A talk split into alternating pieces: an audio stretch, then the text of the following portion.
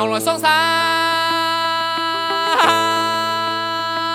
弄了哈山。传统文化它给人的东西不只是记忆上的呈现，舞狮对他来说仍然是插曲，是但是舞狮这个过程给他的人生，嗯让他站了起来，让他真正的成人了，就是这是传统文化给我们带来的力量。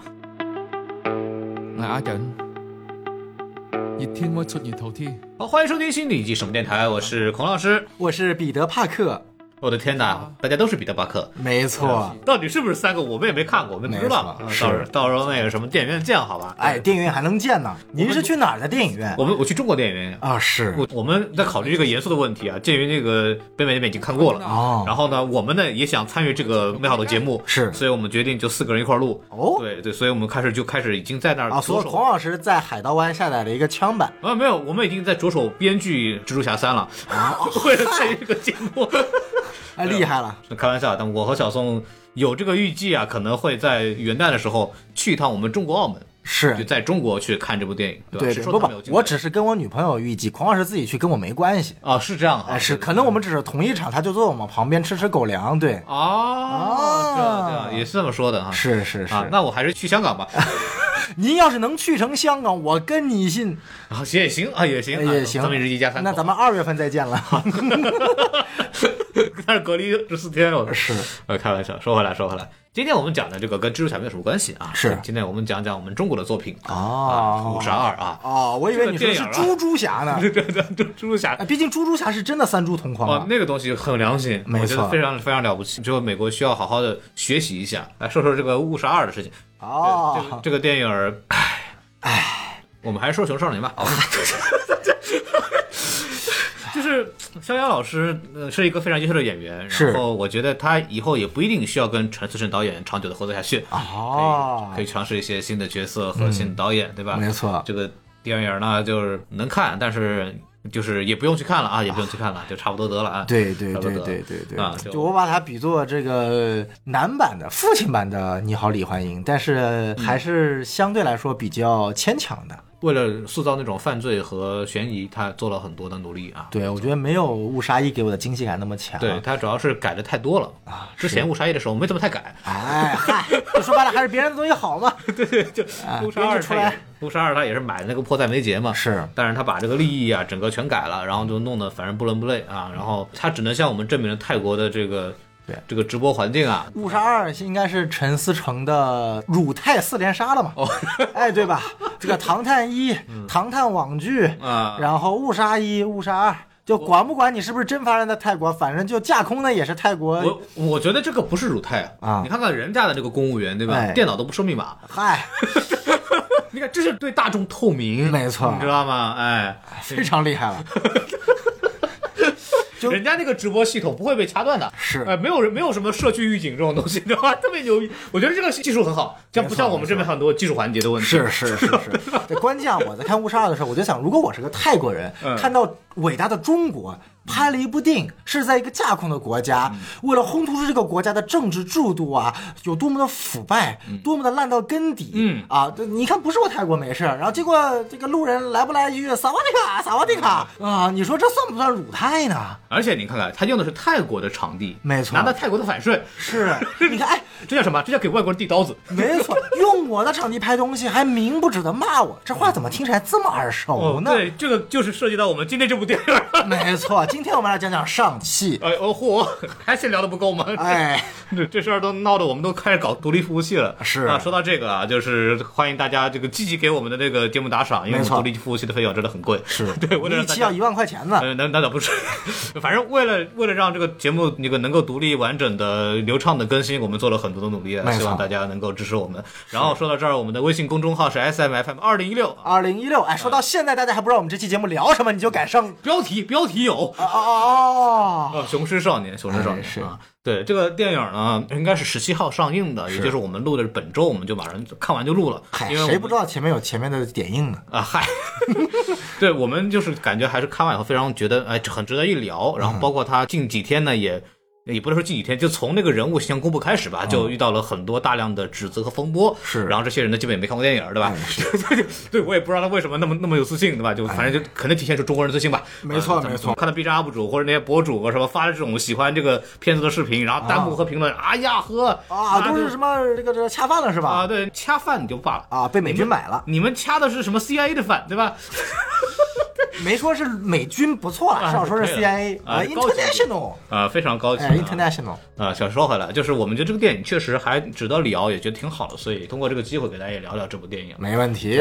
按照常规流程，先给大家做一个基本的介绍，好吧？哎对，然后这个电影的这个导演叫孙海鹏，哦嗯，这个毕业于湖南美术大学水彩画系，哎然后你看他也不是学动画的，但是是他那个毕业的时候呢，就说不行，我要想自己学动画，啊。然后那个就三个月学了动画，然后、哦 就开始这故事怎么那么耳熟呢？然后就啊，开始做了那个一系列短片哦。啊、其实是这样子的，就是我估计大家很多人看过，当年在网上看过一个短片啊就是一个包子和寿司对打的一个短片。没有，我那个年代看的都是怪兽教你打大怪鸡，啊，这什么东西啊？这个，那是我小学时候看的。哎呀，好家伙的！没有，因为我当年是在 YouTube 上看，那时候我在国外念书，然后我就看到那个短片，我觉得，哎，这个很牛很牛，里边就是那个包子代表中国，啊寿司代表日本，哎包子拿那个双节棍把那个寿司上面那个鱼子酱全打下来了，那种嚯，就非常的民族主义，你看看，没错你看，但是你看现在这个导演做的作品被人说辱华，哎，没错，堕落到今天啊 对，，太太堕落了，太堕落了太堕落了。哎呀，我的天哪！就对，然后他之后呢，其实也做了一些动画，以包强这个形象吧，哦就那个包子的形象做了像《美食大冒险》，然后那个电影也入选了像昂西动画节啊一些。啊这导演是个吃货，哎，对对，反正我估计挺爱吃的。他过去的作品，包括其实《熊市少年》，其实都入选了昂西嘛，昂西也是是、呃国际上非常知名的一个奖项、哦啊。这个时候就有很多人说了。你看他为什么能入选昂西动画节呢？因为他辱华，哦啊这个符合了西方人对中国东方人的一种刻板印象。哦对，是吧？然后就有人说了，你知道《熊出少年》为什么会入选昂西吗？嗯，因为评委看过这电影了，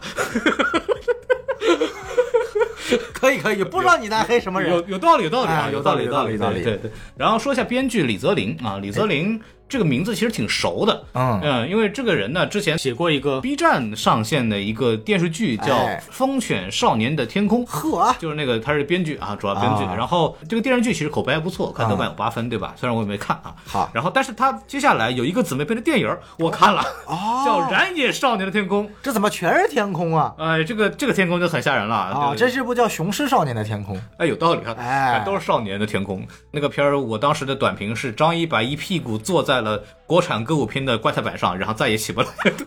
嚯，那部导导演是张一白。对对对，啊那个《风雪少年的天空》也是张一白，反正就是他也是这两部吧，这两部的编剧。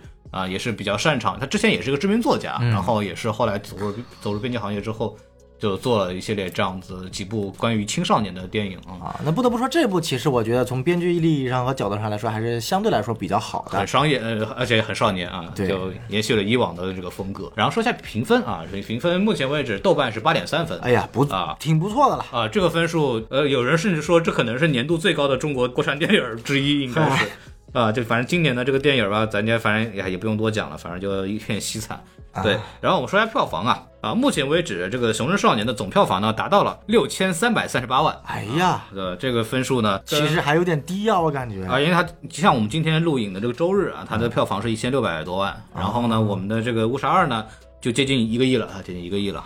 对，然后排片上呢也也不太行，票房占比可能只占了百分之十，嗯，然后呃排片是百分之二十，像《误杀二》是百分之四十八，差不多百分之五十的这有点可惜啊，毕竟提早点映了一周，这个在前期口碑还是做起来了，但是后期可能在大众的多方面的影响下，没有成为爆款。就是像我，其实我的朋友圈之前很多的影评人也好，或者是媒体，或者是影迷，其实都看了这个片子，然后都在朋友圈里就自来水疯狂宣传。然后包括我在上周看了点映之后，也其实在朋友圈里进行宣传。我觉得这个片子真的很值得看。如果它被误杀二给埋没了，就然后被大众这么给误杀了，那就不是误杀了，那就是真谋杀了。那就真的是太可惜了，真的是太可惜了。对，然后说到这儿，我们就来说一说这个打分吧。那我们两个分别打个分，小宋老师要先来。哎，好，我先来。是这样的，那满分多少？那满分是五颗星嘛？哎，好久没有打分了，你看看哎，五颗星满分，其实啊，我能给到四颗星。哇，给那么高的分数呢？嗨，这个好像也就比上次零零七高了零点五分吧。啊，对对对，那，比零零七都好。是这样，这个为什么没有达到满分呢？就是我这这个影片其实是二刷的哦，是啊，啊，而且我第一刷的时候是跟误杀连着看的，嗯，就是对比之下给了五颗星是吧？我猜。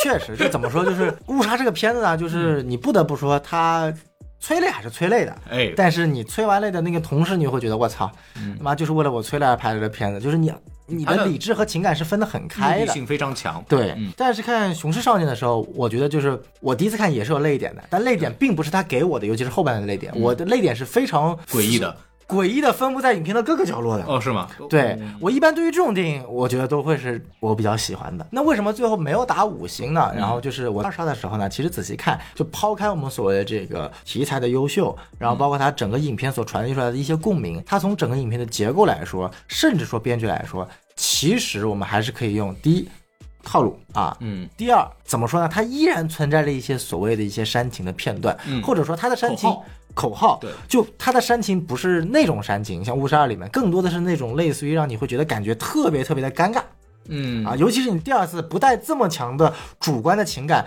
当你剧情捋过一遍再看的时候，你会觉得啊，尤其是他不断的要说，哎，我要病猫变雄狮，病猫，雄狮啊！没 错就，在喊，就是感觉你我们的 show don't tell 嘛，就你太多东西一定要跳出来，就觉得有点奇怪了。你看像里面他们经常说，可是他们都说我们不行，我要成为这雄狮，就就那种啊，就就哎，就就觉得有点那啥。没错，但是你不得不说后半段，就是我们知道，就从他开始进入广州开始打工之后，你这个什么口音？我也不知道啊，嗯反正就是进来打工你。说哪儿的就是如哪儿啊！哥，你别说了，呃，太可怕了啊！啊 干嘛？伤害你咋地啊？嗯，那哎呦我的天呐，你这个你这个上海人啊，那个上海口音，哎哎呀，我跟你说，哎，我去，你这哪口音啊？你这广东、山东分不清啊？大家说，哎嚯，老大爷是吧？是，我以为那是山东啊。哎，反正就特别有意思。但我我我是觉得后半段整体的一个节奏、编排嗯和剧本其实是能够看得出来。我豆瓣的评论其实很粗暴，我写的是如今的国产三 D 电影终于有一部不是三流编剧顶着神话的外壳，在讲一些我命由我不由天的强行。意淫情节。嗯，啊，尽管这个话有点过，我相信会有很多人你这个人就来喷我。拉踩了，哎，看人家罗小黑，不服吧？不是，第一我说的是三 D，、哦。第二我说的是披着神话的外壳、啊。罗小黑还不神话，太神话了，我觉得。呢。好好，现在是现在是谁辱罗小黑了？啊？罗罗小黑还是不错的，还哎，是不错的。你看，你看，你看。哎，我觉我觉得就是呃，其实我们在说这个事儿，但是比方说哪吒也好，或者姜子牙也好，都挺好的，就是都还都还挺好的，就是说都都是那种好的那种东西。但是我接回来，接着小桃话来讲，我是确实是觉得我会更喜欢《熊人少年》。对。啊，当然这个具体的东西我们往后讲。我觉得从技术层面来说，大家都很优秀，甚至说其他几部电影在技术层面不一定比这部电影差。对对对，不不差的。我只是纯从，因为纯从编剧角度来说，真的你会觉得很多的国产，尤其是国产三 D 电影，嗯它的技术水平和编剧水平是明显不在同一个起跑线上的。毕竟我们的外包工作还是非常发达的，对我们，对吧？你不得不说嘛，是就是是是我们的国产外包其实给很多好莱坞一流的这个作品是做服务的，没错其实我们的技术并不差，只不过就是我们编剧这玩意儿确实，没法外包，对对对，就没办法。就是咱们说回来，就我来稍微打一打，是。对我我给四点五颗星，我比你高一呦，颗。好，谁没给零点五星？是豆瓣给没给你零点五颗星了吗？因为我在豆瓣打了四颗星，因为没有四点五颗星这个事嗨我我给这个星的原因非常简单，就是这个电影可能是今年我看过最好的电影之一。哦。对我觉得这个应该是国产电影。今年国际能进来的也没多少部，啊，你之前说院线电影吧。对对对对对对，主要是我们今年没有什么机会在电影院看很多外国电影，是啊，我连那个什么失控玩家都能给四颗星，你知道吗？哎呀，哎那确实。今年我们对国际大片的这个渴求，简直简直是到了饥不择食的这样程度。是。当然我们今年林风漫威是是成功了，成功了，是是哎太牛了，值得可喜可贺，呃可喜可贺啊！一个 DC 粉特别特别的哎行为，这个电影确实是很好，然后然后我们就简单的就跳过这个我们那个打分环节，我们就打完了，我们开始正式聊聊这个电影的这个正片的这个部分。其实大家听出来，我们对这个电影真是非常喜欢，所以我觉得我们先把缺点就是简单的聊一下。好嗯它是有一些比较公认的一些缺陷的。嗯，然后小宋老师该你吐槽了，嗨，这个误杀二啊，哎，太煽情，配角演技太差。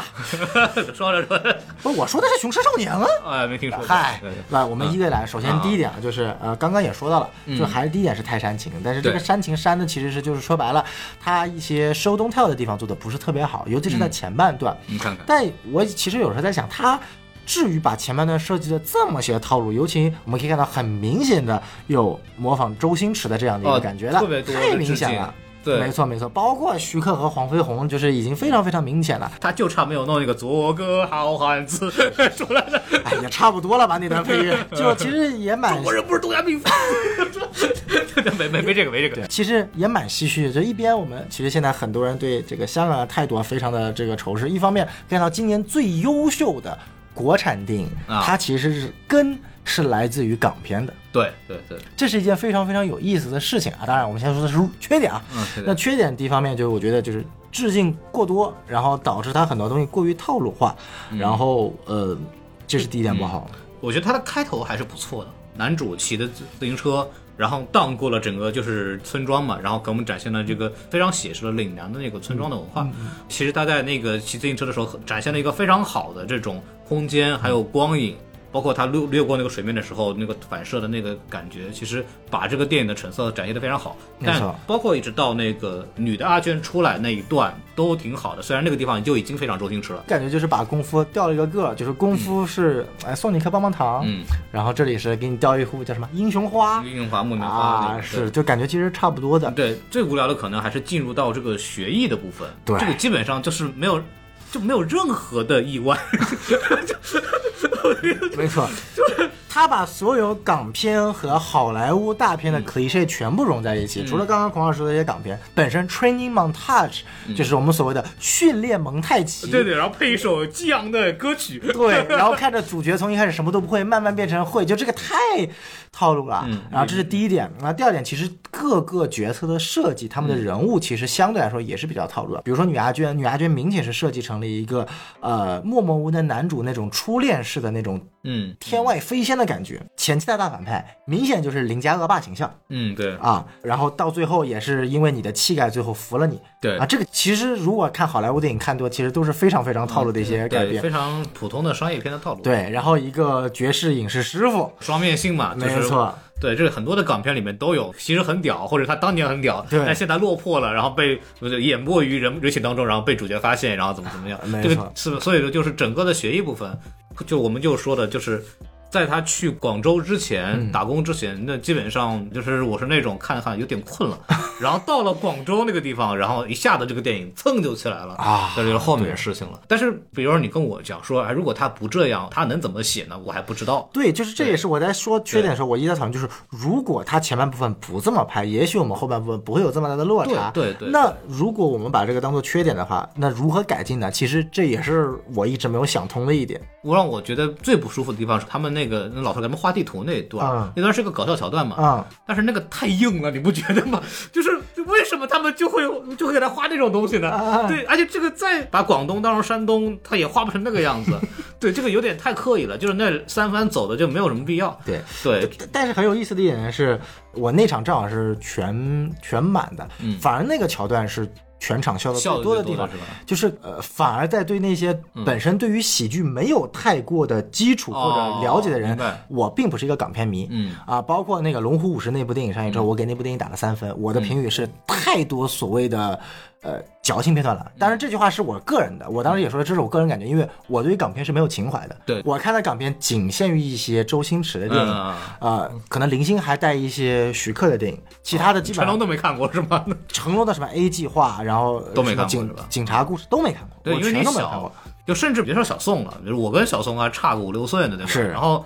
对只有五六岁吗对，五六十岁是吧？你就要来这个。哎，但我小时候其实看港片看的都不够多，啊就是什么人看港片的，可能要到八零后到九零那个之间的那个那一批人看港片看的非常多。是但我们这一代九零再往后的一代，相对就少一些。没错，我看的一般都是什么三 D 肉蒲团啊，对对对对对对对也也也是童年嘛，对吧？啊没听说过！你童年就看这，等一会儿吧。嗨，这个我我继续说啊，就是嗯当如果他陷入这样的一个不断的致敬、嗯套路的一个过程当中的，尤其是他不断的强调说我要病猫变玄师。嗯，那当第二次看，除去了第一次的这种感动和惊喜之外，你感觉非常的有点很尴尬。我们觉得是这样，就是说，首先就我们都看了很多周星驰以后，很多东西我们都一眼望能望到头，是包括里边的那个戴眼镜那个，一看就模仿拿着扳手的那个是 是超级足球里面的那个对东西，对吧？然后就包括那个擎天柱，你就对一定知道他最后是要搞擎天对对，柱的。这个东西我们看太多以后，就会会有这种疲惫感。对所以反而就是说，到了他打工那段时候，我们才说，哦，原来这个电影跟我们想的不一样。是然后我觉得啊，这个原来它是好看的，它是那个什么。甚至我第一遍看，一开始他不是说要去要去广州吗？他那句话特别有迷惑性，他说的是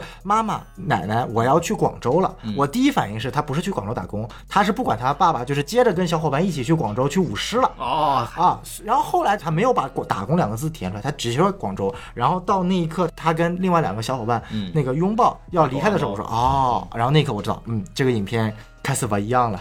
对，而且其实说着说着就说到优点了，因为这个电影我觉得觉得没有什么太大的硬伤，就剧情上不像误杀二对吧？忍不住，真的是。咱咱是收了雄狮的钱吗？怎么一直黑误杀呢？哦，肯定有人这么说。对，哎上次我记得是什么时候？就是那个徐克那个狄仁杰那会儿，就我们那时候在说那个开心麻花那个片儿，然后对，有人说那个西红柿首富，对对对，就是说对你们一定收到徐克的钱。对，我为了防止有人说我先把这个点破了，对我我们真的收了雄狮的钱。这什么东西？我靠！呃，熊狮愿意给我钱，我都不收的好吗？就肯定要给他弄的。啊，那我还是收的，那我还是收的。开玩笑，就就是他的他的缺点实在是太有限了。然后我觉得套路，真的，孔老师很少这么评价一部电影。首先我从我的角度来讲，我不认为套路是一个致命的缺点。嗯，就是尤其是对于呃一般的观众，我指的一般观众，可能就是看电影不是他们的常规娱乐方式的一个观众，他进来看一眼，或者他没有把看电影作为一个非常认真的事情，比如我们这种人就把电影看得太认真了，对吧？就也也不一定好，对吧？是但是那些人可能看的时候，他没其实没有这种套路感，不一定有这种套路感，然后会觉得很开心。我觉得也不是问题完全不是问题。然后说到优点吧，说到优点，我其实想说很多东西，因为我在看的时候，和小宋一样，我在很多地方都有感动到。就是第一个感动，就是我刚刚在讲的那个骑自行车那那一段，可以把这部电影的整体的画面质量和这个基调给建立起来了。对我跟黄老师一样，我第一个泪点其实就是第一第一幕场景，为什么呢？我其实就在几个月前刚刚去了一趟广州、哦去玩的，对然后中间我们没有在广州的市区待很久，去了它一个岛。嗯，这个岛上的场景真的跟开头那个村庄他骑自行车的场景一模一样，所以我当时就我操，虚实相由的感觉特别明显。现实感还原的非常好，而且它其实去还原这种现实感，它有两件事儿。第一件事儿就是我们之后要讲的，就是它的现实主义的这个部分，嗯就就是它要去做现实主义一个非常必要做的事情，就要把现实感做足。那他怎么去把这个现实感做足的呢？他就是把场景还原的非常好，细节就是刚刚我们说岭南的农村，包括之后进到城市之后，城市的光影，是。就是雨系，然后包括他在那个天台上舞的时候，整个的那个光影的设置，其实我们在整个电影里边，其实我觉得做的最差的，就是人物。没错，是但但不是很多网络评论说的那种差，而是他啊。从人物的动作、表情、细节，包括跟台词的贴合程度，做的都不是那么好。对。但是我们把这个人物拿掉之后，那个场景非常。太真实了。对，就是你甚至我粗粗的一看，你甚至都以为这个就是真实实拍的东西。没错，尤其是他在城市的很多的那个外景的一些拍摄，尤其是他迎着阳光睁开张开手臂开始听自己心跳那一段，啊然后那一段他给了很几个这个刚刚太阳伸出的时候广州的外景，对，我那一刻真的觉得就是他直接找了一个实拍镜头拍的。哎，那种实拍镜头不是说他画的多精细或者怎么样，而是他通过光影的这种搭建，把那种现实的光影给打造出来了。没错我印象非常深，就是那个咸鱼强他们去送货给一个大排档，叫强哥，就就好叫强哥，强哥，哎，所以你就是阿珍是吧？对，就强哥他们就是去那一个一个个子很矮的老头儿，送一个大排档的时候，他们其实那个人从站立往下蹲的时候，他其实有一个那个灯光透过那个我忘了铁栅栏还是什么东西，啊有一个波动，你就有是一个被遮住又出现，那个特别真实，那个光做的就做的贼好，没错对，他是通过这种呃很高级的光影来去凸显这种真实感。我觉得这是很了不起的地方。我觉得其实国产动画电影目前为止中国做的一系列里边都没有去做到这个程度。当然跟它的题材有关系，但是它在现实主义题材这个事情，把现实的这一点的硬件部分很好的体现出来了。我觉得还有一个原因，就是到现在为止没有一任何一部基于现实场景的国产 3D 电影。我们看到，也许它的光影很好，但说白了，是美，嗯，但不是真。它很多都是神话嘛。对，那神神话场景不可能见过，不难做啊，这种东西其实不难做，谁知道什么样子对吧？但是这种现实感的光影这个东西，我觉得太太厉害了。我你看现在是谁在踩一捧一？啊？我现在就爱去干这个事儿，怎么样？弄死我吧你！真的好，真的好。所以我觉得大家如果有机还没有看的话，就是真的去看一下。我觉得选一个比较好的影厅去感受一下，真的是非常棒。而且舞狮的部分也做的是极哦致。，舞狮真的是太恐怖了，就是还是那个话，当你是远镜头的时候，真以为是实拍，你知道吗？哎，他那个舞狮是做到就是分毫毕现的，它是以毛为单位做的，对，它不像有些动画片为了节省成本，他把它做的啊，我们是风格化，啊、就那种就是把那些细节可以省掉了，是对，但它这个真的是。一根一根毛这样的渲染出来的，对他们当时我是看到采访说，那个导演就说，当时我们用那个什么云云云系统来去那个什么整嘛，然后把一个服务器给整爆了，哎呦我去，还还挺花功夫的，包括那个舞狮那个流畅程度，嗯那个也是写实的，就是你如果看过舞狮的话，你就知道，就没错。而且他的动作极其的流畅。其实他拍武打戏拍的也非常好，他通过仰拍啊或者怎么样，真的就是港片的精髓啊！真的非常棒，真的非常棒，而且他充分利用到了动画片的这种灵活性，就动画片是没有无所谓机位搭建的难度的，对对对就是我想整怎么整，我角度多仰都可以，甚至他的镜头设计也做的是非常的好，比方说在最后一场的时候。决战的那个对方有一个踏桩这个喷水的这么一个镜头，当时给了一个慢镜头，这个镜头非常漂亮。然后当时就在想，到了阿娟的他们的话会怎么呈现，会不会就如法炮制，然后最后再起个高调，然后来对比出来。但是，但是他这个就非常的出乎意料，他做了一个不一样的处理，就是当当阿娟到那个地方的时候，他只是做了一个俯拍，轻描淡写地就把它弄过去了，然后一直是俯拍或者是拍里边，没有给到一个非常精彩动作的特写的部分，直到他滑了一跤的时候，第一次给了这个狮子一个。正面的这个镜头，然后一下子就把这个情绪砰一下顶起来了。这个处理方法就跟前面的那一段舞狮就不一样。这个镜头设计我是觉得非常的巧妙的。第一是不落俗套，第二是给了一个非常好的这么一个个蓄力，我觉得这是非常了不起的。哎，我我真的是词穷了。我觉得就是他在很多地方做的不好，比方建模啊，包括在一些桥段上面做的没有那么好，但他。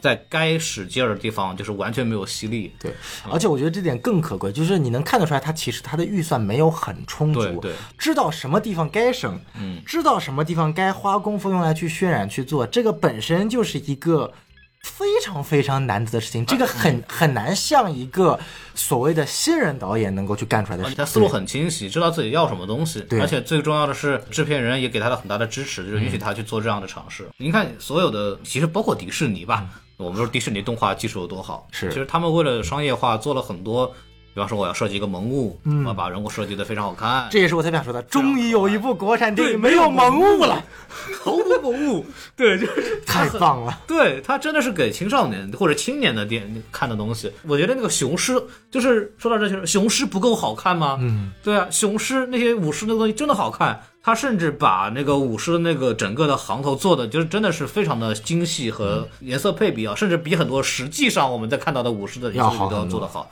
就充分体现出了这个艺术上的这种加工。嗯，这个电影我其实从技术上，我觉得就是，因为我们也不是不懂制作，我们就从我们是可能分享一下我们对这个东西观感。他在现实主义上基础搭建上做的真的是非常非常出色的。然后我们说到这边，其实我想到另外一个点，就是传统文化这个事儿啊，哎传统文化这个事儿，因为我自己，比如说我很喜欢听相声，传你相声何止喜欢听相声，就是这一个相声，也是一个非常。呃古老的传统也古老都说不上，但它确实是一个传统文化吧。是对对。然后我们其实也面临的，包括京剧也好吧，就是我们听的京评梆曲啊，那些古曲也好，都面临了一个就是失传问题嘛。然后我一直在思考这个事儿，就是如果当一个曲种或者一个传统文化它失去了它的市场的价值，它很可能最好的归宿是灭亡，因为他可能没有办法。嗯。对，但是为什么说他还有魅力，或者为什么说我们还在鼓励大家去学习传统文化呢？我觉得这部电影给了一个非常好的解答，就是这部电影一直在讲的就是，只要你心中有鼓，有那个武士的鼓点，你就是一头雄狮。嗯我们从传统文化里面学到了什么东西？是是练功的坚持，嗯是你对一个东西有热爱，是是你对一件是是因为你热爱这件事情，对一个技艺的长久以来的这种去钻研，这种东西从你从你幼年学艺的时候。一点点被培养起来，你这种坚持，你的这种勇气，你面对学任何东西传统艺术都是非常艰苦和枯燥的。嗯，就是你台上很漂亮，花团锦簇，但底下说相声也一样，你这个是别别看就一张嘴，你那个哎早上六点钟出成功，你还得喊呢，都都得有那个东西是。那个东西你没有热爱，你没有坚持，你没有对记忆这件事本身的这种欣赏，你是学不来的。我要说的是什么东西呢？其实这个东西是给一个少年人非常好的磨练，就是你这种对记忆的学习是给了这么一个人。呃，一个长久坚持的这种精神力量，这就是为什么这里边说的雄狮的古典对人的鼓舞，其实意思就是说，传统文化它给人的东西不只是记忆上的呈现。电影结束之后，这个孩子其实阿娟不会再舞狮了，嗯，或者是短时间内他肯定不会再舞狮了，是他还是去打工去了。舞狮对他来说仍然是插曲，是但是舞狮这个过程给他的人生造成了极大的影响。是，让他鼓足勇气，首先赢了一次，嗯让他站了起来，让他真正的成人了，然后去养活他的家，实现他的这个所谓的价值。就是这是传统文化给我们带来的力量，通过这部电影体现出来。不是说传统文化电影就得跪着喊什么我们这个艺术快死绝了，我们这个艺术有多好，不是又是在内涵哪位百鸟朝凤？不对，什么叫哪位百鸟？就是不是那样子的。传统文化给我们目前带来的价值其实是这个，就是精神上的指引。嗯，我们对我们文化的认同，我们对中国人这件事情的认同，是可以通过学习中国的传统技艺能够得到的。这才是一个宣传传统文化电影的一个方向。因为这个技艺舞狮还是不乐观，虽然它在某某些地方还是一个常规的这样的一个庆祝方式，但它长久以来，它慢慢的肯定是没有慢慢没有市场的。嗯，这真的是它不是一个呃现在大家普遍会用的一种娱乐的方式或者观看的东西。嗯，但它还能给我们带来什么？嗯，这才是传统意义是、传统文化的价值的所在。嗯，对我本来我们以为看的是个少年励志电影，但其实我从这儿我真的看出来我们为什么要喜欢传统艺术，或者我们为什么把这个东西展现给大家看。这才是价值。我觉得这个电影它做到真正做到了这一点。我我一个很喜欢传统文化的人，我我就在这儿我是流泪。我觉得这种电影很缺，而且它的角度非常好，太太不容易了，太不容易了。哇，很少能看到孔老师这么表扬这部电影。上一部上一部的电影还是上一部了，是我想不起来了。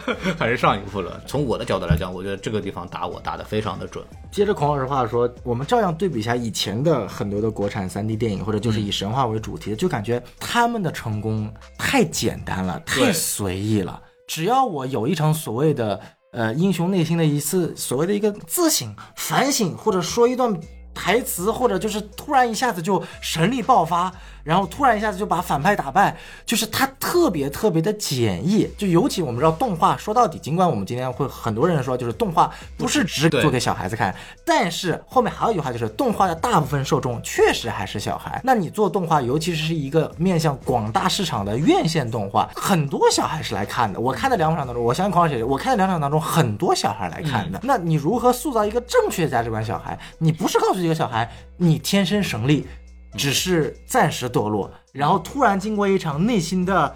自省，突然一下子就神力爆发，然后把不管是像姜子牙一样把这个权力最上层的人突然打爆，还是像哪吒一样突然就我们有某有有我不由天，我就是一个神哈。对，或者又像什么青蛇白蛇一样要逆天改命打法海，就是这种故事，在我们现在看来它好吗？它好，但是它太随意了，它太简单了，它没有办法对，尤其是现在的少年儿童，真正能够感受到说成长需要真正的力量。我们经常说传统文化，它为什么要学传统文化？它并不是说要把这个技术一代一代一代一代流传这么简单，它更难的是你在学习的这一个过程当中，你培养的这样的一个这样孔老师说这样的一种一种根。我相信所有做艺术的、体育的或者创作某种东西的，并不是一蹴而就的，这种人肯定看这部电影都会有体验。因为我还这个电影之后，我还专门去查了这个舞狮，就是我们看到那个他们走那个庄，我靠，那个如履平地，是那个事儿。就我真的之前没太注意这个这个项目啊，我就真没知道。然后我后来专门去查，说真是这样，嗯，真能做到在上面跑，你知道吗？辗转腾腾把这个人往上送，是真能做。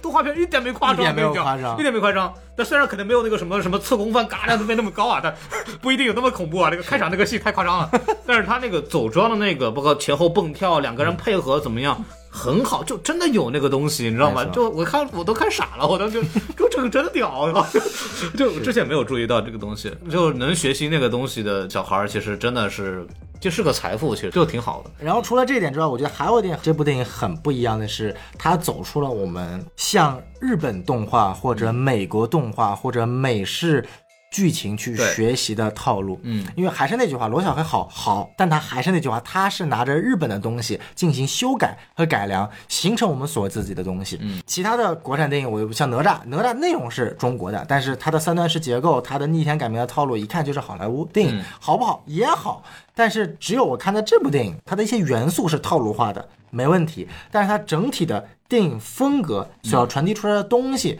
是真的我头一次能够在国产的都不说动画电影了，电影当中也是非常能体现出来，能够说中国的东西。啊，就我很少讨论电影，说一定说今天你拍一个中国电影是要有中国的东西，我觉得没必要。你拍一个 international 的也挺好，大家都能看，对吧？但是真正你看到这种电影的时候，你会想到就是哦，终于有一天，日本有自己的 A C G 文化，韩国有它的韩流，美国有它的好的文化，那中国的其实我都不想用国漫这个词，因为你要用我们叫叫国创，对国创。这 是 B 站发明的一个词儿，好像是。对对对，但是我是觉得，就是我自己看日本动漫很多。今年我看了两部非常，我个人觉得非常不错的日本动漫，一部叫做这个《平家物语》，啊然后还有一部呃名字我一下子忘了，因为其实拍的不好，但是它是讲日本的这个三味弦的。哦，也就是说，这两部对，嗯 大家都知道，就是其实都是从中国传过去的嘛。《平家物语》其实讲的当时平平清盛那一那一代人的一个呃兴衰故事，然后整个也是有三味弦的这样的一个传递的。就你看这两部剧，你会感觉就是说，日本是真的在做文化传播。对对，就我一直不觉得 Netflix 做的韩国剧叫文化传播，我不觉得鱿鱼游戏是文化传播。嗯它让外国人知道韩国有什么东西，一个鱿鱼游戏吗？传播了，传播了，碰糖。就是我相信大家到现在为止，没有人搞得清楚最后那个鱿鱼游戏是什么样的规则，没有人搞得清楚，我都没搞清楚，我只知道最后把那个人撞出去就行了。但是日本，尤其是日本动画，两个人把人撞出去是什么文化传播？就我觉得，就是大家经常在传，就是这有什么好文化传播的，对吧？但是你你不得不说，日本现在大量的动画，尤其是传到欧美地区，它真的是在文化传播，嗯包括很有名的漫才。漫才其实说白了跟相声非常像，对对对，那其实就是相声对。我非常喜欢这个导演北野武，他就是漫才出身的。最近有一部 Netflix 做的日本电影《浅草小子》，就是呃北野武的当漫才出身的这个传记片，也值得大家一看。就你能看到日本在不管通过动画呀、偶像呀、综艺呀、剧呀、电影，不断在做文化传播。包括之前那个《入殓师》，前段时间刚刚重映的，在国内那个就是把日本的那种精神给极致的传递出去了。对，但是只有到今天的雄狮，我真正看到了所谓的属于中国根的中国动画。咱们说回来，就是一个非常重要的议题嘛，就是现实主义的问题，就中国根哪儿来的？它其实一一定是跟中国现状或者是真实情况能搭上边的。没错比方说这个电影其实提到了几个点，首先是留守儿童，哎，它其实设置的背景是二零零五年的，没错中国那个时候就是也是在一个大规模的这样的去打工的这样一个情况没，错然后这里边实际涉及到就是呃我们的女那个男主阿娟叫男主阿娟，嗯啊，听着好奇怪真的很奇怪，但是他那个就是男孩娶女生姓，这个是真的很真实，就很中国，对对，很真实。然后他是父母在常年在外打工，自己没有人管，嗯，所以他才变成了他那种所谓的病猫样，嗯。就是大家都不待见他，觉得这个人是个没人管的小孩儿。其实我我在小时候的时候，嗯，都会有，我们叫野孩子，哎，就我小时候那个话真就叫野孩子这三个字。然后包括我小时候，很多同学的父母、家里人都会说，哦，那个孩子是野孩子，不要跟他玩哦。嗯，对，为什么？因为那个小孩没有家人管，他可能怕怕这个人会带坏其他人。是是，因为确实是相对来说不让人待见，他各种原因。但这个东西不是他的错，但这个东西，所以阿娟这个人，他就是包括其实他的阿狗阿猫阿猫阿猫狗确实全都是都都是这样，没人管，对，完全就不招人待见，是这样一个环境。首先这个就很真实，对。第二个就是外来务工人员这件事情，嗯，就体现到首先他的父母这么没工钱，然后过年也啥都没有，就在那啃馒头，嗯对对，然后还要说自己有大鱼大肉，其实挺挺挺挺真实的这很真很。真实的这个东西。然后现在的咱们的务工人员吃的比别人好多了。你就现 B 站上我看到有很多那个外来务工人员做的那个 B 站的视频，就是在每天展示他们的那个。生活还可以，相对来说对。然后这包括他去打工的时候遇到的那种睡下下铺，啊然后我都不知道有东西叫下下铺，对，我也是觉得这个很神奇这。孔老师挤得进去吗？你别叫，就他可能高点儿就行，高点儿就行。啊那还叫下下铺，那叫上上铺我的意思，第一个床板和地之间能不能稍微高点儿，我就能睡进去了。啊，主要那个东西矮到算了，主要它地凉，那个东那个地太凉了，没法睡了。其实压抑，包括他就是上海双倍工资，然后就去上海，整个这个做了很多这样的送水啊，很多工作。最让我触动的是他跟女的阿娟在城市里遇到的那一刻。嗯，那个有两个细节让我让我非常的难受。第一个细节是那个阿娟把他请上车，然后带他去送外卖，嗯，对吧？送快递，然后他走的时候，第一反应不是去解安全带，嗯是是在哎怎么怎么下不来？下去嗯就说明这个人他他从来没有坐过车，是对，从来没有坐过私家车，对，就是这个是一个细节。第二个细节是他下来之后。给到一个镜头是阿娟的车，嗯，那个车放在二零二零年都是一部好车的那个样子，你知道吗？一下子就那个给那个车那个镜头，一下子把他们两个的阶级洪流给拉开了，是。瞬间的打破了，就是我们之前讲的这两个人会不会发生点什么事？是。完全不会，就 完全不会。他就他用这个镜头告诉你不会的，嗯，然后包括那个女的那个阿娟那个女生就说啊，我以后不能舞狮了，就我现我今年只是形象大使，对。一个女生不能舞狮，这个女生失去的只是一个作为女生不能舞狮的这样一个事情，然后阿娟是直接就是 没有生气，对，对我是感觉就是，呃，它不像传统的我们说为了生存、为了什么生计放弃理想这种悲哀感，就是女主阿娟她在说这句话的时候是相当平静的，对她并没有后悔，对。她反而觉得就说，哦就不能玩了，嗯，啊对，可能让她再选择一些，她还会选择现在的生活，她还会选择放弃武士，嗯，而且其实舞狮这个事儿。相对来说都没那么重要。对阿娟说啊，好可惜啊，什么东西也就啊，好可惜啊。对，对，就是感觉他就是客套话，呃，啊就她后面跟了一句，不过也无所谓了，就真的无所谓了，而且这里边还有一个一层很好玩的意思，就呃，阿娟会认为，就女版的阿娟会认为说，哦我把这个舞狮这件事情给你，嗯是一个哎还是一个挺重要的事情，就啊你要舞狮啊，你要那个什么东西。但其实男版这个阿娟，她连生计都没有，她根本就不想这事儿了，你知道吗？就这两个人的认知是有差距的，是这也是把阶级差距这个事情通过这个细节来体现出来了。是一个就是说，一个就是哦，舞狮是我们的中国传统文化，舞狮是我们家族的事业，舞狮是一个非常重要的啊，这个形而上的很有丰富内涵的东西，所以听起来就很就你一定要坚持哟。然后男人说：“我他妈连饭都没得吃了，你让我坚持个屁！” 就他是完全不是一回事儿，就是这个东西是很好的，是很真实的东西。就我觉得这种阶级鸿沟的体现，过往的动画片从来没有体现过吧？就就根本没有想过啊，天天就是我能够把那个上天的管人管事的人给我干死，就就我就能拯救苍生了。对，他的视角是完全不一样的。这个视角是这次的视角是非常非常非常独特的，嗯然后真的去触及到了呃现实社会，我们叫现实主义的东西，真的知道。以往的所有国产动画电影的主角都不是底层人，他全都是超高级上层阶层的人，甚至是那种万里挑一的人才，嗯这个就很符合。陈塘关、李靖、家里，那都是什么样的人？是啊，姜子牙已经是个姜子神了，牙已经是个神了，对对对然后俩蛇都已经修炼几千年了，啊，对，对吧？然后万里挑一，我们这天赋多好，这个对他们只是在去面对前面的一个坎儿，嗯但是就很像美国的，你比如说像星战，星战，你以为卢克天行者是什么？人家爸爸是打死维达呀，就是他们天行者家族就是就是一个贵族的贵对啊族戏码，就整个星战前九部不都围绕这些破家族拍的故事吗？反而这部是你真正第一次看到，就是所所谓的叫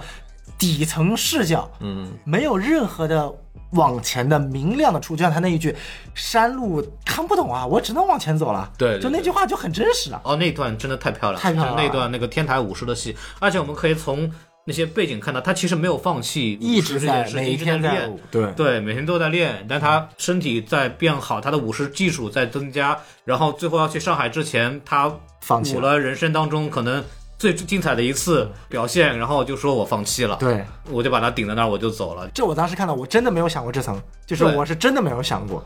真的真的就我还以为说我们五月是不行，我要去舞狮，对，我以为他是这次舞完之后迎着朝阳，突然想起来，嗯，我还是爱舞狮的，对对然后带着石头就跑过去参赛了。对对他没有，他就他就走了嘛。但是后来是看到师傅，包括他的那个兄弟们在那儿努力，然后就说看不下去了，就是还是那样子。这就说到这个问题了，就是这个电影的结尾其实非常好，结尾其实其实他还是那个比赛是赢了嘛，反正对吧？嗯但他也是，我是这么想，就是我有个不同的看法，我觉得你说他没赢是吗？我觉得没赢，为什么呢？因为我我在前面就影片前面呢有个细节，就是专门的播报员说了一句话，嗯为了弘扬中国传统文化，本次大赛组委会为本次奖项的获得者准备了丰厚的奖品。啊，这就什么意思？就是我觉得如果他赢了，他能够获得这个奇迹去改命。但是为什么最后他还是选择在上海打？我的感觉是他没赢赢是吧？就是他最后拼了那么一刻，甚至把势头都挂上去了，嗯但是最后没赢。因为说实在话，他的那一刻的整个的那个最后一个表现肯定比不上前面那那那。我还不那么认为。说真的啊，我为什么说他赢了呢？啊是因为最后他们那个合照，包括那个他跟那个女生啊，绝缘也好，包括他跟他的兄弟，还有那个陈家村那个，啊就表现的非常高兴那种庆祝的动作，我觉得是赢了的啊啊啊但我觉得这个输赢其实不重要相对来说没那么重要。对对对就就这个是上奖金能有多少二十万、三十万解决他们家里问题，解决不了的，该打够了，够了，够了，够了，够了，绝对够了。他爸是植物人了，哥。大哥，零五年那个是二十万，多少钱？啊不不，这个咱们就不讲了。我觉得这个这个这个不是重点，钱里也没数？关键他来上海，这是重点。对他后来来了，就是这个我核心的点在于，就是说一次青春的热血胜利，它不像其他动画电影，好像一我赢了这一下就改变我的人生了，我就阶级鸿沟跨越了。我就跟以前不一样了，我就是是是就是哪吒是我我就是成神了那种感觉，对姜子牙就是我也是被认可了，他没有他没有改变他的结局，他一次青春的热血胜利，他没有带来所谓叫永恒的成果，对，就这个是很不一样的，在青少年完成了一次又一次的事情，他并不是说他一下子能够彻底改变掉我们这个人，是而是我们通过这一次一次的成功，慢慢建立起我们这个自信，慢慢的得到我们这种成长的力量。这个不是说我们刚刚反复强调，虽然我们老说拿哪吒说事儿，但是我们哪吒还是不错的啊。是是但是哪吒那句“我们赢我不由天”，那那个东西，那个东西很奢侈，那个东西真的有点奢侈。这个世界上有多少人能够由自己不由天呢？对，但是反过来说，这个东西它有一点点西方，你知道吗？它有一种那种西方的好莱坞的那个东西，就是我这一下我就不一样了，我就那我们有我不由天，但是。内心有鼓点，心里就有雄狮。我们只要有这个鼓点在，我就能不断努力往前，越一点点往前走。对这个很中国，对这个非常适合中国的普通的老百姓的那种东西，就是包括就是留守儿童或者是这些打工者，像我们其实也是打工人了，对是我们是通过一点点小的胜利，慢慢的让我们鼓起信心，嗯让我们能够继续往下走，往前走。但是前路是什么样的，我们现在不知道，我们只能一点点一点点往前跑。没错，我们没有像很多欧欧美国家一样有比较大的社团空间，因为中国人毕竟人多嘛，我们的竞争压力，我们的整体的社会压力非常大，我们没有那个优势，我们就是一点点往前啃，不断努力去追赶，这就是很中国的精神。就比如说欧美的故事，它通常是一个什么阶段呢？就是它的阶级鸿沟已经非常明显了，它就会出现一个问题：故事的主角往往是一个富家人的一个孩子，然后这个孩子天生他有一个小缺陷，比如说身体体弱呀，或者有什么毛病啊。对，然后被所有人这个这个这个这个骂。他原来是个国王，我要成为一个最好的国王。嗨，是，但是他不折不挠，不气馁，然后经过不断的努力，终于在一次演讲比赛中好好的说出了话，然后 从此就大富大贵。呃你说是国王演讲，你说的是吧？你说的是国王排名是吗？就是你会很清楚的感觉到，就是他其实是让你带入一个，其实你本身身份尊贵高贵，只是经历了一些挫折，但当你跨越了这个挫折，你就。就它是一个标准的美人被王子救的一个故事，嗯，但是这个故事你在看的时候是很容易被带入自己的，对但是你仔细想想，就是我原来都不是什么富家人家呀，这个不可能，这个世界上有跨过一个鸿沟。妈，就算你彩票中了几千万，你也不可能这辈子马上实现跨越阶级鸿沟啊！你税还得被扣掉多少呢？税扣掉一半吧。对啊，对对对，然后还会有很多亲戚姑娘跟跟你过来借钱，是啊，太真实了。然后你再买个房就等于没钱了嘛？买个房，这也是这在中国确实是这样。是啊，回过来就是说，我们想说的点就是他的精神更务实，没错，它更能给我们带来一些切身的体会和和激励。嗯，我觉得这个是这部电影非常值得。我觉得它反而是真正我们一直在说辱华这个话题，但它其实真正代表了中国的中国人的这种精神。我觉得这个是这个电影非常难得的地方。我觉得啊，难得有什么用呢？眼睛弄得那么差，就是辱华了。就我们要进行到这个话题了，是吗？是。哎呀，逃不开。嗯，就是我相信很多人都都很好奇我们会怎么说这个事儿，对吧？是就是无数人等着举报呢。哎对，对，伸起举报的小手啊，这个小手，你举报有用吗？有用。有用，真有用。就说说回来，说回来，就是我想我在想，我通过怎么几个角度去聊这个话题啊，因为我不举报是吗？啊，怎么能不被举报 的聊这个话题？就是尽量的去把这个事情能全面的展现出来。好啊是这样，是这样。然后我也看了很多 UP 主或者也好，很多影评人也好，做了很多的尝试，嗯，各个角度都有啊，都从、都从他们的角度去进行了反驳，然后都被骂了。那些那些人人多，就就就那个他们不管我，就是他们的这个核心逻辑是什么呢？就是尽管你说了这么多，但是。我就是觉得他们为什么，他明明可以把眼睛做大，为什么不把眼睛做大呢？啊来，那我们现在就解释一下为什么不把眼睛做大，为什么画丑？呃，首先是这个问题，就是我们在确定这个事情有没有辱华，或者作者是不是恶意的在做这件事情之前，我们要先要判断一个事情是，那么这个眼睛小或者这个所谓的眯眯眼，它有没有作用在剧情上？嗯，那么在这个电影里边，我认为它是有的。是对，首先整个电影从来没有说阿娟长得帅吧。嗯，然后他们甚至会说，里边台词就是我们长得这个这样，我们就是一副病猫样，我们就是没有人瞧得起。啊他们就他们的角度就是病猫、瘦猴、肥猪，就已经很明显了。就我们就是缺陷，我们长得就是不好看。嗯，那他的人物形象不好看，不是很正常吗？嗯，还有这里还有个逻辑点，就是说，这个人不好看，不代表中国人整个都不好看吧？就是一个任何一个民族都有好看和不好看嘛。你不能说我这个片里面展现的出来这几个人不好看的人，你说这个东西辱华了。他他们不代表中国人，他们不代表所有中国人，他们只代表他们这这几个人，没有他们什么都代表不了。就是好，就是如果有些人说这部电影在身材羞辱，我还能够接受啊但是你说他辱华，我接受不了，对吧？你说你你羞辱那些长得像猴子的、长得胖的人，说他身材羞辱，OK，我能接受。哦这个这是个新的喷点哈。啊，对，这是个这有人喷的，有人这么喷的，嗯我看到过。对我说这个点，嗯尽管也是很奇怪的，但是我能接受你这么喷。OK，好嗯吧。但是辱华这个点就是太莫名其妙了吧？就是大家越觉得这个东西丑，他越做对了。对啊，就这个几个人就是不好看。你相比来说，呃，比如说那个女版的阿娟，或者是强哥，嗯或者是强哥的媳妇儿，其实都不难看，嗯或者说他都没有那么夸张，嗯，对。而且那个男主其实当他把头发剃掉之后。他的比例就变好了嘛，因为他那个整个上面的头王国头去掉之后，他整个眼睛跟脸比例，打工身材要好？对对，而且最关键的是什么？他有神，嗯，就是他其实真正的区别，就是真正的让我们觉得啊，这几个人三不打眼的，没什么精神。然后最后他剪了头之后成回来之后，他一下子就感觉没有以前那么难看了，嗯，眼里有神了，他的精神变化了以后，他这个人的气质就变化了，他不再是病猫了，这不就对了吗？这不就是这个动画片要干干的事情吗？是对，而且不漂亮不等于侮辱，这个很重手就很重要。不漂亮是常态，有几个漂亮的人啊？如果如果每个人都是范冰冰那样，范冰冰也不好看了，是吧？就是对这个何况那还是整的。对啊，这当然这个东西我们等会儿再说。但是首先是吊眼这件事情，或者我们叫眯眯眼之间，这个眯眯眼这个事情，我要再往后再说。哎我们先说吊眼这件事情本身，在我国的传统的形象里边是经常出现的，并且都是以正面的形象出现的。哦，就比方说传统的仕女画，你大家去看传统的那种仕女画，嗯，没有像日漫那种咔大眼睛的。你说日漫那个大大眼睛就符合我们亚洲人的特点吗？眼睛都两个眼睛占大半个脸，那就符合我们亚洲人的特点啊如日了如日了没听说过吧？哎就包括京剧的盔头，我们如果真的有人喜欢传统文，你们真的但凡真的喜欢传统文化，嗯了解一下京剧的盔头怎么戴的。哦，都有一个用那个什么胶带吊眼的东西，嗯那个东西，他眼睛就是那样上去的，嗯你说这个辱华吗？京剧辱华吗？京剧它一直是这样的，它辱华吗？啊就你非要这个关关老爷丹凤眼，他辱华吗？是啊呃，，当当关老爷为什么要丹凤眼？为什么要设计成这样？因为他睥睨天下，嗯他傲，嗯，所以他那个样子，他要把那个东西体现出来。哦，这这辱华吗？这里边的任何一个形象都是中国传啊，统的这辱曹操，都不辱华，哎，包括那个包公，他也是这样的。嗯，对，因为所有的东西，他就是要把那个威严给实现出来。包公没辱华，他辱黑人了。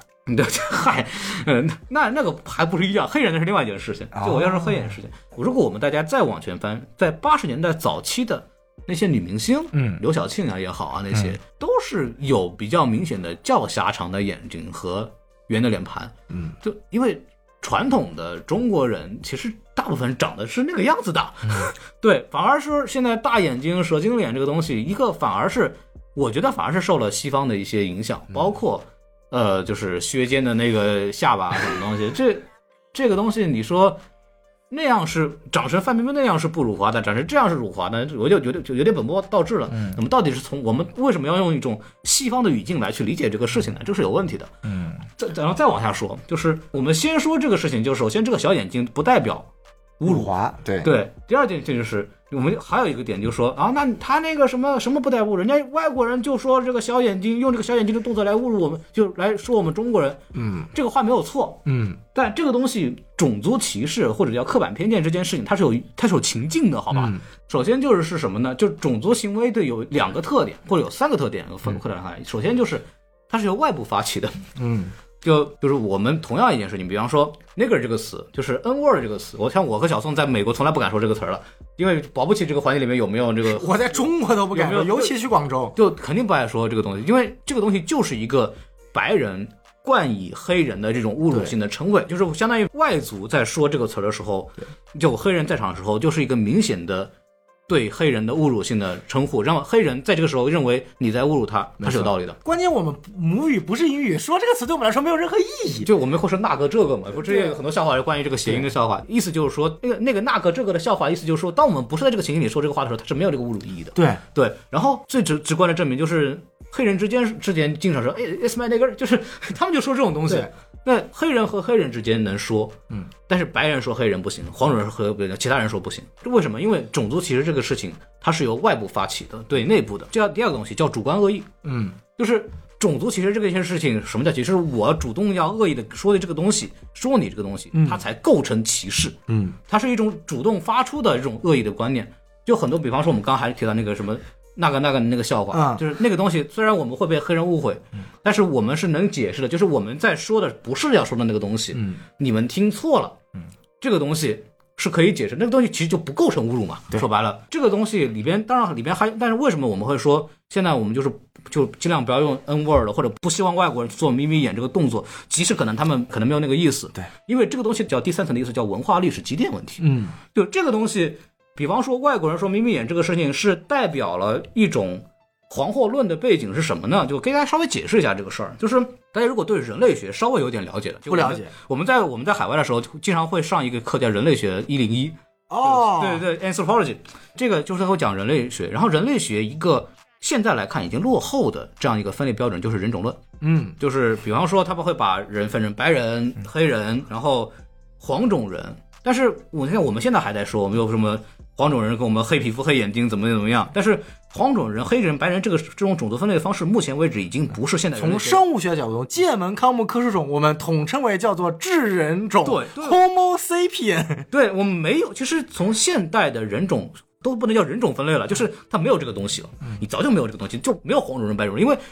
说白了，就是外国人都说了，亚洲人跟所谓白人之间的皮肤真的有明显的区别吗？都是白的。我其实真的看不出来。姚明多白呀！我靠，林书豪他妈多白呀，在那儿，他并不黑或者怎么样，但你不能用一种黄色来去形容，因为白人、黑人、黄种人反而是一种来自西方的一种刻板印象，就是因为欧洲人或者叫 Caucasian 就是那种、说我们为什么是我们白人，我们为什么把自己说成白人？因为白色相当的纯洁，嗯因为我们为什么说黑人是黑人？就除了他们确实黑之外，嗯黑人代表了肮脏，代表了混乱。对、这种东西，所以把它命名叫黑人，就是 black。嗯，黄种人，你看这个东西，你说白嘛也没那么白，黑肯定也不黑，啊，但是它肯定不黄，对吧？是，就是说，那那怎么我只能给你弄个黄人，因为黄种人代表了肮脏，代表了混乱，代表了那种奸邪。对，他这种东西，黑种人、黄种人、白人的这种分类本来是带了一点点的，就是白人中心主义的。黑白黄本身这个分类是基于白色至上这个前提条件下而分的类。对，宋老师总结的非常好，它是有文化背景的。然后肤色说完，我们接着说这个眼睛的问题。眼睛这个问题有三个历史的点，就是首先第一个是在八卦眼镜的时候，哦，德国军官啊、呃不是克林德了啊，你听下人都以为我说我说说克林德，不是克林德。然后然后他他就说说我们杀到中国去，我们哎要让这帮人眯眯眼，这帮人就眼睛眯眯的都能看到我们德国人怎么怎么样，多么多么牛逼。这是第一个东西，这个东西的来源是来自欧洲长久以来对蒙古人的恐惧，就是当时那个元、啊。元朝的时候，或者他们都就打到人家元太祖俄罗斯欧洲打打的跟狗都不剩的，然后呢是，就他们对蒙古人有恐惧，然后他们对蒙古人的那个形象有恐惧，就就这种认知，它其实是对蒙古人的这种，但是蒙古人种这个事情，在过去落后的人种分类里边，它的特征就是有这个所谓我们叫眯眯眼或者吊梢眼的这种感觉，因为东亚的人的有一个特征，因为他居住的环境的呃要求。它是会有一部分的上眼睑去盖掉泪腺的，所以会形成了一个好像吊梢眼的这种形象。好家伙，你这生物学都来了对，就我专门去查了这个事情，哦对，专门查了这个事情，所以我还以为你从自己脸上照个镜子就知道了。而这种特征其实常见于就是两广、福建或者江南地区。就大家如果区分的话，其实中国的各部分的这个人还是有有一些区别的。是就比方说东北那边，反而他眼睛比较大，或者人高马大。你说啥呢？啊，我眼睛大吗？就相对来说，它有这样子的一种特征的。我这眼睛，是绝对小，我可是东北人啊！你看，就是东北人里面也有眼睛大小的，对吧？没错，它会有这种分类。相比来说，比方说亚洲人，因为环境的原因，他会有这种的特征。这个东西本来是客观的，嗯，但是因为这个蒙古人当时太狠了，然后他们就好像会对蒙古人有一种害怕而造成的某种仇视。然后就来到第二个问题，就有个东西叫唐氏综合症，嗯，这个也是在我在很多反驳这个这个熊人少年说他辱华的这个一个很大论点，说当年呢他们把这种形象把它跟唐氏综合症放在一起，啊他那时候甚至唐氏综合症会变成直接形容是什么叫唐氏综合症的脸，像蒙古人那样的脸，是不是就是所谓的小儿麻痹症？不是唐氏综合症，俗名叫智障，也就是说智力障碍，好家伙，这就是一种。这叫侮辱，就是我要主观的用一种恶意的方式去去去来说这个事情，来形容这个事情。本来长这样并没有问题，但是我用唐氏综合症不太好的状态，就会用这种东西来形容，来用蒙古人或者用亚亚洲人的脸形容这种不好的状态，那这就是涉及到侮辱了。所以后面都不让用了。这是第二个问题，是提到这个蒙古人种或者是东亚人种的所谓这种特点，把它跟负面联系起来。然后第三个事情，二战的时候，这个跟这个还不是中国人的事儿，这是日本人的事儿。因为美国和那个日本打仗，所以很多的那个日本人被关到集中营里面去了。嗯，啊、对，然后有的人就是很多中国人也被抓起来了，是因为嗯就中国人和日本人从这个欧洲人看来或西方人看来分不太清楚。对，你别说他们了，我都不一定分得清楚。就我们就我们其实能分清楚，就是比方说我们的留学，我们能还是比较明显的。神态啊，他的动作呢动作感觉就能给你张照片，其实你真分不清。大概有一些感觉，但是对于西方人来说，他就跟我讲，真的分不清楚，好吧？他们就完全根本看看不懂啊，对他们完全不知道。他们说那怎么分配呢？就有一哪个大聪明的操，大聪明还可还行对，他就说，看日本人和中国人是不一样的。哦，日本人啊，是你要把那个眼角往下耷了，中国人呢是眼角往上耷了。然后他就写了一个东西放放写到这个报纸上，然后然后就形成了这个观念，就好像往上掉的是中国人，往下耷的是日本人。然后然后这个东西从这个以此来发展，变成了一种对亚洲人的敌视和标签。嗯，就眯眯眼成为了亚洲人的标签，不论是往上往下啊，往上中国人，往下日本人。还有一个东西是傅满洲，嗨，终于又聊到傅满洲了。对对，傅满洲的形象，因为他确实代表了整个西方对亚洲人的当时的恐惧，东亚人当时恐惧，但这个也是往上斜。他往上斜是为什么？除了这个特征之外，除了确实东亚人本身相对来说看着邪恶呀，那看着就是然后那两撮小胡须，就那种很阴险的他他感觉。他就把人类本来阴险的部分加到这个人上面去。是什么长长指甲？嗯，所以说就是长成什么样不重要，而是说对方在那个文化环境当中，他有没有那个背景，就是把这种形象跟负面的联系在一起。没错，那那请问雄狮少年符合任何一种上以上的情况吗？好像都不符合，是对吧？就比方说，是中国有些哈桑界有个女 rapper 叫叫亚米，哦后来不知道什么火箭少女吗？不是，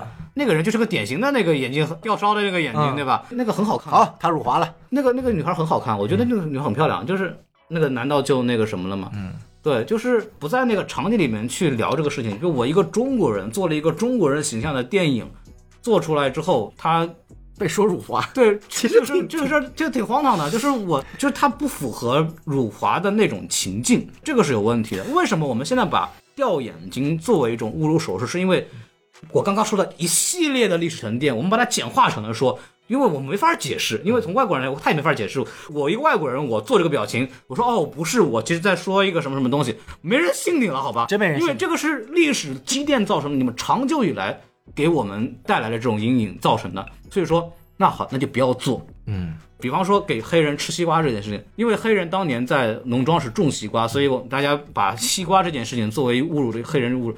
现在黑人吃啥都不行那是那是另外一件事儿。巧克力也不行，炸鸡也不行，西瓜也不行。这个东西还是就是他得要那个场景当中，没错所以说我们不要去做这个事儿。我们是个外族，比如说我们是个中国人，我们把韦德请到中国来，我们就不要给他送西瓜了，然后就就类似于这样，就就就是发生过。包括那个炸鸡这件事情，比方说那个绿皮书里面那本书，是那个电影里面，就是一个非常明显的那个镜头，就是啊，那个我们请到了这个著名的黑人钢琴家，没错为了展现出我们的地主质疑好客，哎热情好客，就我们展，我们把你们这个家乡的美食给你摆出来，啊每人一那个炸鸡，对。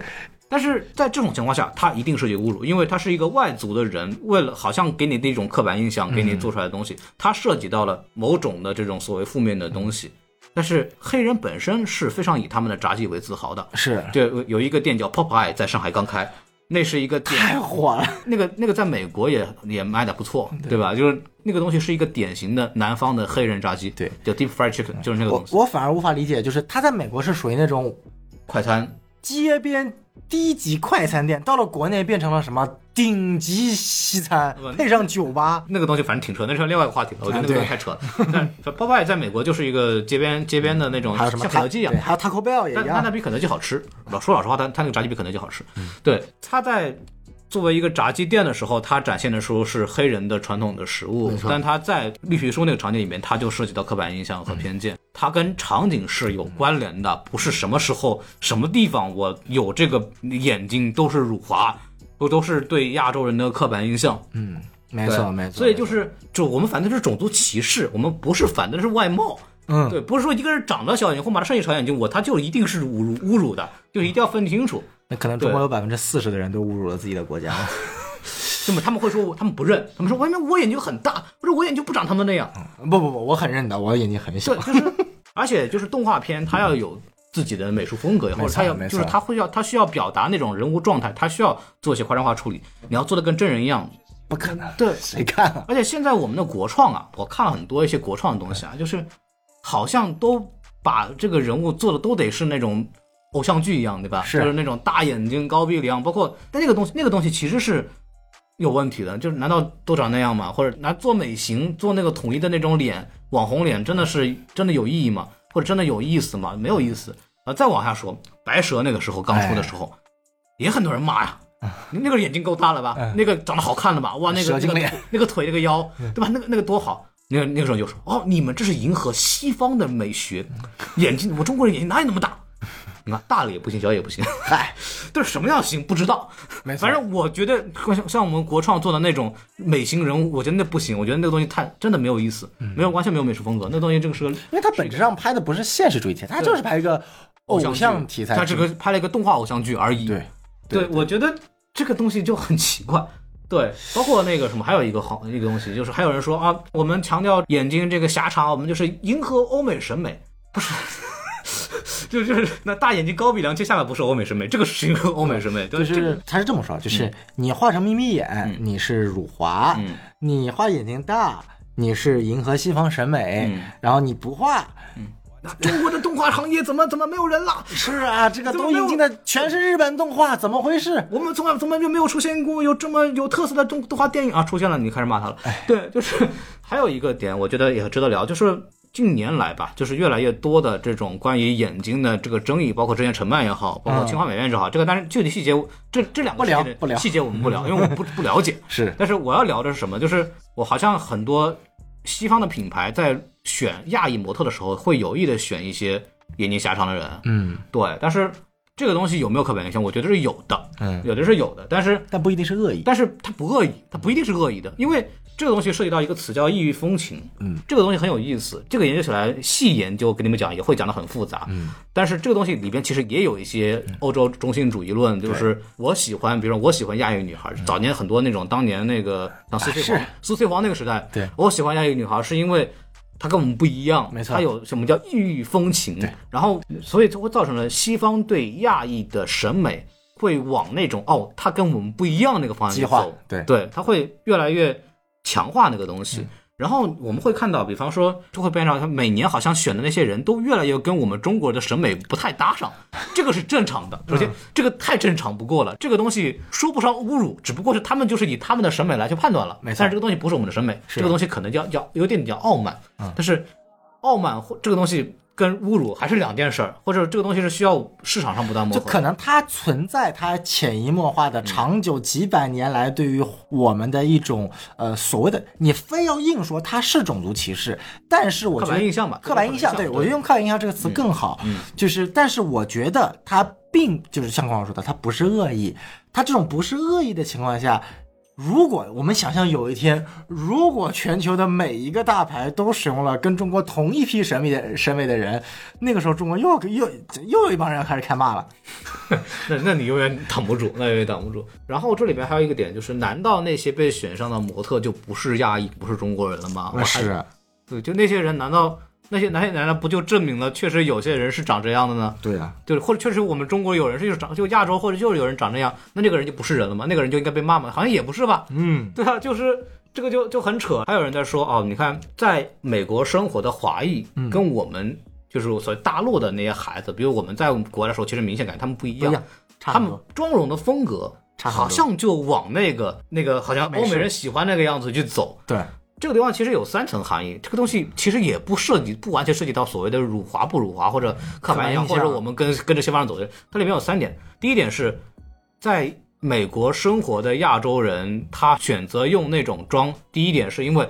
他要强调我们是亚洲人，我们跟比你们不一样。我们每一个所谓所谓的种族也好，或者是每一个文化群体也好，我们有自己的特点。对，我们用这种妆容，我们把这个妆容体现出，这是第一点。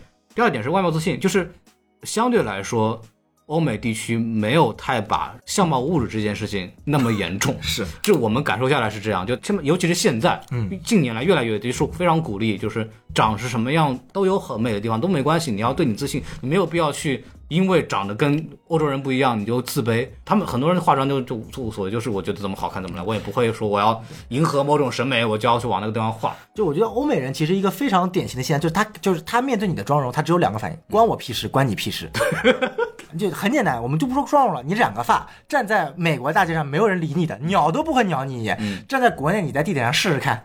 还有一个问题就是，我们一直在在开玩笑的说，我们亚洲四大邪术之一就是化妆术，就化妆类似于整容。欧美为什么就是或者是美国人为什么没有所谓这种东西？因为好像也不是特别在意需要把自己画的跟自己长得不像，就没有必要这件事情。那么我们把自己画的不像的这件事情的背后的逻辑到底是什么呢？这个有没有考虑过这个问题啊？这个东西又要去说了。对，这个要说的说多了就有很多，哎但就是不聊。你就大家可以想一想，这个东西背后的东西是什么？有很多，还包括就是突破了固有的人物设计习惯，就是侮辱嘛。这件事情就这里边有很多逻辑断层，你就 在这就是在他跳了三层逻辑。对，他到最关键点，我一定要讲的这句话就是：我们有没有必要去用一种最大的恶意去揣度别人？嗯，你在这么拼命的去否定别人的努力，说别人用一种更高层的政治的，或者是用一种呃所谓的那种很崇高很大的东西去打掉，硬说这个人辱华，或者去打击这个人，你能得到什么东西吗？就除了你自己的那点那点非常可耻的优越感之外，你有什么意义呢？就是你你想干什么？就你要你要达到什么目的？但就是你需要达到的是，就是所有的东西都要跟你跟完全跟你要的那个东西一样，这个东西难道就是对的吗？就是如果你要说这个人是在侮辱你，嗯，请你拿出证据来，就不要去拿那种捕风捉影的，用那种穷举法说为什么眼睛没有再大一点，为什么有你那个这个不是反驳别人的办法，你要是真的去考证。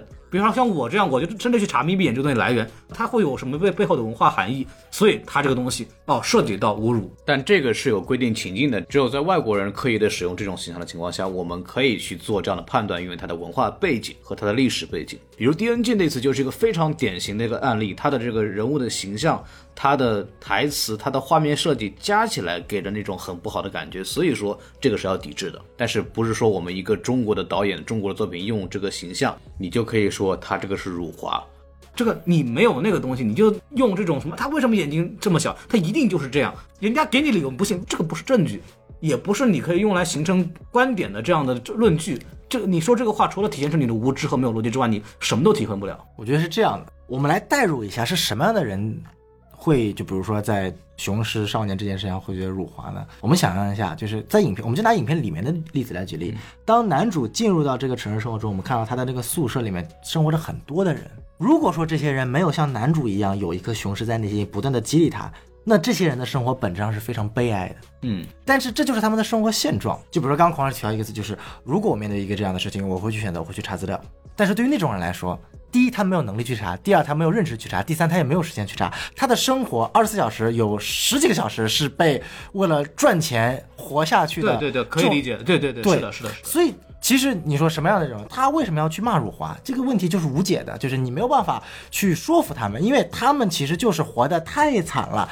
然后只有在这种虚拟的空间里面看到一个比他成功的人，触动了某个点，他们只能通过骂他，甚至群体性的骂他。来获得一丝心中的一种认同感，而这种认同感也是这种群体认同感。这个时候，我们回到孔老师去讨论歧视的本身了。不管刚刚孔老师讲了这么多，从历史学、从文化学、从人种学、从生物学、从任何一个角度，其实我们归根到底，不管是种族歧视、性别歧视，什么歧视，它归根到底，我们要去讨论歧视的本质是什么。有句话说的很好，歧视是需要三个人的。嗯，歧视的本质是什么？是一个人对另一个一个人的意志化来获取第三者的同化。嗯，歧视是一个社会行为，就比如说，如果今天就我们两个人，我怎么骂你，你是不会有反应的，因为总共就两个人，无所谓嘛。我相信我在美国大街上，有人一个人走，挥到一个什么流浪汉骂你一句什么 fucking Japanese，嗯，我骂的好，我是没我是没有任何波澜的，嗯。就是大哥，你一个流浪汉，你骂我，我活得比你好多了，我理你干嘛？对，但如果你想看，如果今天是你的同班同学，嗯啊，你你一个班级里十个白人，一个白人骂你啊 fucking chico，然后另外九个人嗯耶耶耶 fucking chico，你什么感觉？这是一个其实是一个群体性行为，而这种群体性去歧视你的目的，是为了获取另外一些人的认同感。就比如说。为什么男的要歧视女的？很简单嘛，为什么要歧视同性恋？就是希望在获取去歧视这些缺乏所谓阳刚气息的个体身上，来获得跟其他一起歧视的人共同获得所谓的对于阳刚感的补充足。当一个人足够真的觉得自己有足够的阳刚气息，他不需要去歧视别人。只有当一个人没有足够的阳刚气息，或者所谓足够他认为自己需要的东西的时候，他只能只能依靠去歧视一个他觉得也没有这种东西的人，来获得别的人的认同，从而在群体性的认同的时候补充自己觉得缺缺失我。翻译一遍啊，就是就是一帮怂逼，就对，就是粗话一点就是怂逼。呃自己其实很弱小，然后他通过嘲笑另外一个他以为他比他们强的地方，然后来获得一种集体认同。我觉得这个东西就这个其实已经也不是一个我国的一个现状了，我相信每个国家都有，只不过我国的现状把这种歧视统称为辱华，美国把这种歧视统称为种族歧视，就是就他他是这样，就是我们为了展现出这个东西的正当性，我们会挂一个更高的东西，在国内可能是爱国主义或者是民族主义，是。在美国可能叫政治政治正确。对。爱国主义本身没有错，政治正确本身也没有错，但是你当你泛用化之后，就会伤害到很多本来不应该被伤害的人，对，这个是非常重要的。就本来政治正确是为了少数群体发声，嗯，它是非常正向的。爱国主义咱们就不讲了，肯定是肯定是没有问题的，对。但是最后演变成的成果是对对我们的首先是文化精神造成了很大的破坏。是嗯，就是因为更实体的东西需要更长久的东西，它最直观的反应就是大众娱乐，嗯，这一块已经受到了非常大的影响。那这种想想，我们就我们既然一边在嘲笑美国的政治正确这件事情，我们自己也要想一想，我们在我们国家是不是有类似的东西去。让我们的文化行业的创作者中面临到很大的，就是莫名其妙的压力，就是 就是跟作品没有关系的压力，跟创作没有关系的压力。对，这个这个是有问题的，好吧？这个这个我觉得全世界的创作者都现在在面临这样的一个我难关。真的就是我我都要喊一句，全世界创作者联合起来，要？站起来哦！就是太难受了。就是你可以不喜欢这个东西，我没有问题的。这个你不喜欢《熊出少年》很正常，你觉得他长得难看，你不想看也没有问题。但是不要去上升到那个东西，而且特别是在我们这里上升到那个东西之后，真的会造成一些莫名其妙的影响和负面效果，而那个效果不是人带来的，那个是其他东西带来的，我就不细讲了。对，就 这种氛围其实这种氛围不太好。但我们刚刚我刚刚其实讲了那么多东西，就扯了很多背景文化的东西，包括不同的角度去想这个事儿，也不是说，因为我知道获得认知的相同很难。就像小宋刚刚讲的，很多人他的环境跟我们不一样，他可能完全不会去我们从我们角度来想问题，他根本不在乎我们刚刚讲的任何一个角度，他就一定会要这样的，为了让自己过得好舒服一点。我们能做到的是给到一些其他的角度去尽量的去说这个事情，让大家知道原来还有这样子的东西，原来这个事情可能还有其他的解释方法。就也就这样了，我们也不能，我们不奢求还能干干点别的，这个也没有必要。就你你你要是认为一定认为雄狮辱华也也没事儿，就就取关就行了。我觉得就是你首先取关，你你可以不去看这个电影，但是我真的希望你不要。用那这样的方式让不知情的人，因为你没有去走进这个电影院去看这部电影，太可惜了。我做这个节目说了那么久，我们在上映的首周就把这个节目做出来，原因就是因为他妈的去看，就他妈的去看，好吧？我们真的没有收钱啊，真的没有收钱。就他妈的真的去看，我去，就是太可惜了。就是我不希望这个电影在这个周末被误杀掉。就我们这另外一个电影叫《误杀》，好嘛，它真的是被误杀掉。这个电影，我不希望遇到看到这样，我觉得。就我们当我们回顾中国动画电影的发展史，我们当提到《熊出少年》的时候，我认为它一定在中国动画电影发展史里边是一个。举足轻重的地位，它是一个里程碑式的作品。嗯，但是当我们几十年后回顾这个作品的时候，我不希望大家讨论的还是辱华这个事情有多么可笑的这件事儿，好吧？这个这个相信不会的，对，太愚蠢了这个事情，好吧？然后我们就说到这儿吧，感谢大家收听，是感谢大家收听，欢迎大家关注我们的微信公众号 S M F M 二零一六，没错，S M F M 二零一，呃，加我们的这个微信公众号可以去加入我们的粉丝群，然后也欢迎大家在各大泛用性播客平台去收听，没错，对，包括各大主的国内的主流音频平台都可以搜索。我们的节目能看到我们的节目，大家都欢迎大家去订阅，没错。然后也是非常期待大家的时间。然后我们之后《黑客帝国》和《蜘蛛侠》都会做，《黑客帝国》可能由北美那边去做，没错。然后《蜘蛛侠》我们想的是我们四个人在一块儿去录这个节目，然后我小宋就是很可能就在元旦的时候去到澳门去看这个电影之后，给大家一块儿把这个节目录出来。是，不管最后在大陆有没有上映吧，反正这个节目还是给大家做出来，好好，对吧？好，那个谁死了？谁死了呢？啊，大家去电影院看吧。没错。嗯，好吧，好吧。要说回来，回来，然后我们今天这个节目就说到这儿，跟大家说再见，拜拜。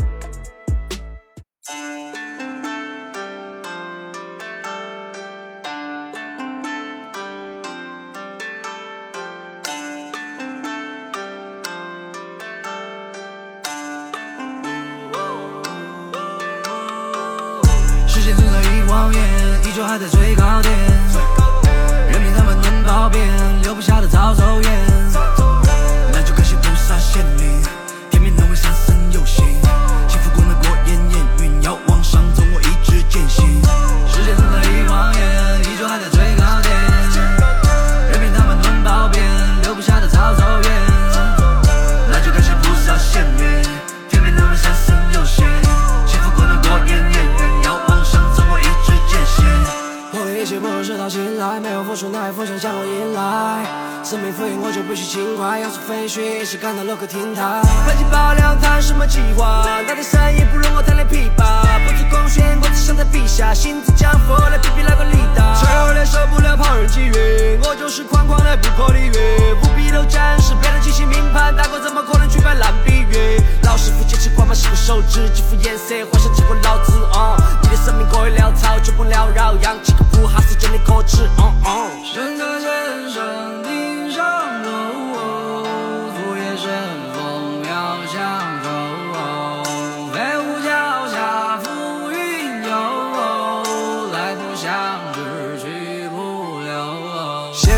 下的还有机会，还有机会，实力创造力的匹配。你的梦境不会醒，却是我的背影。我的话语是你唯一的体会。你们肯定当时没想到老子们会有今天，想上镜片，准备金钱，站在顶点，高度的空气到底有好新鲜。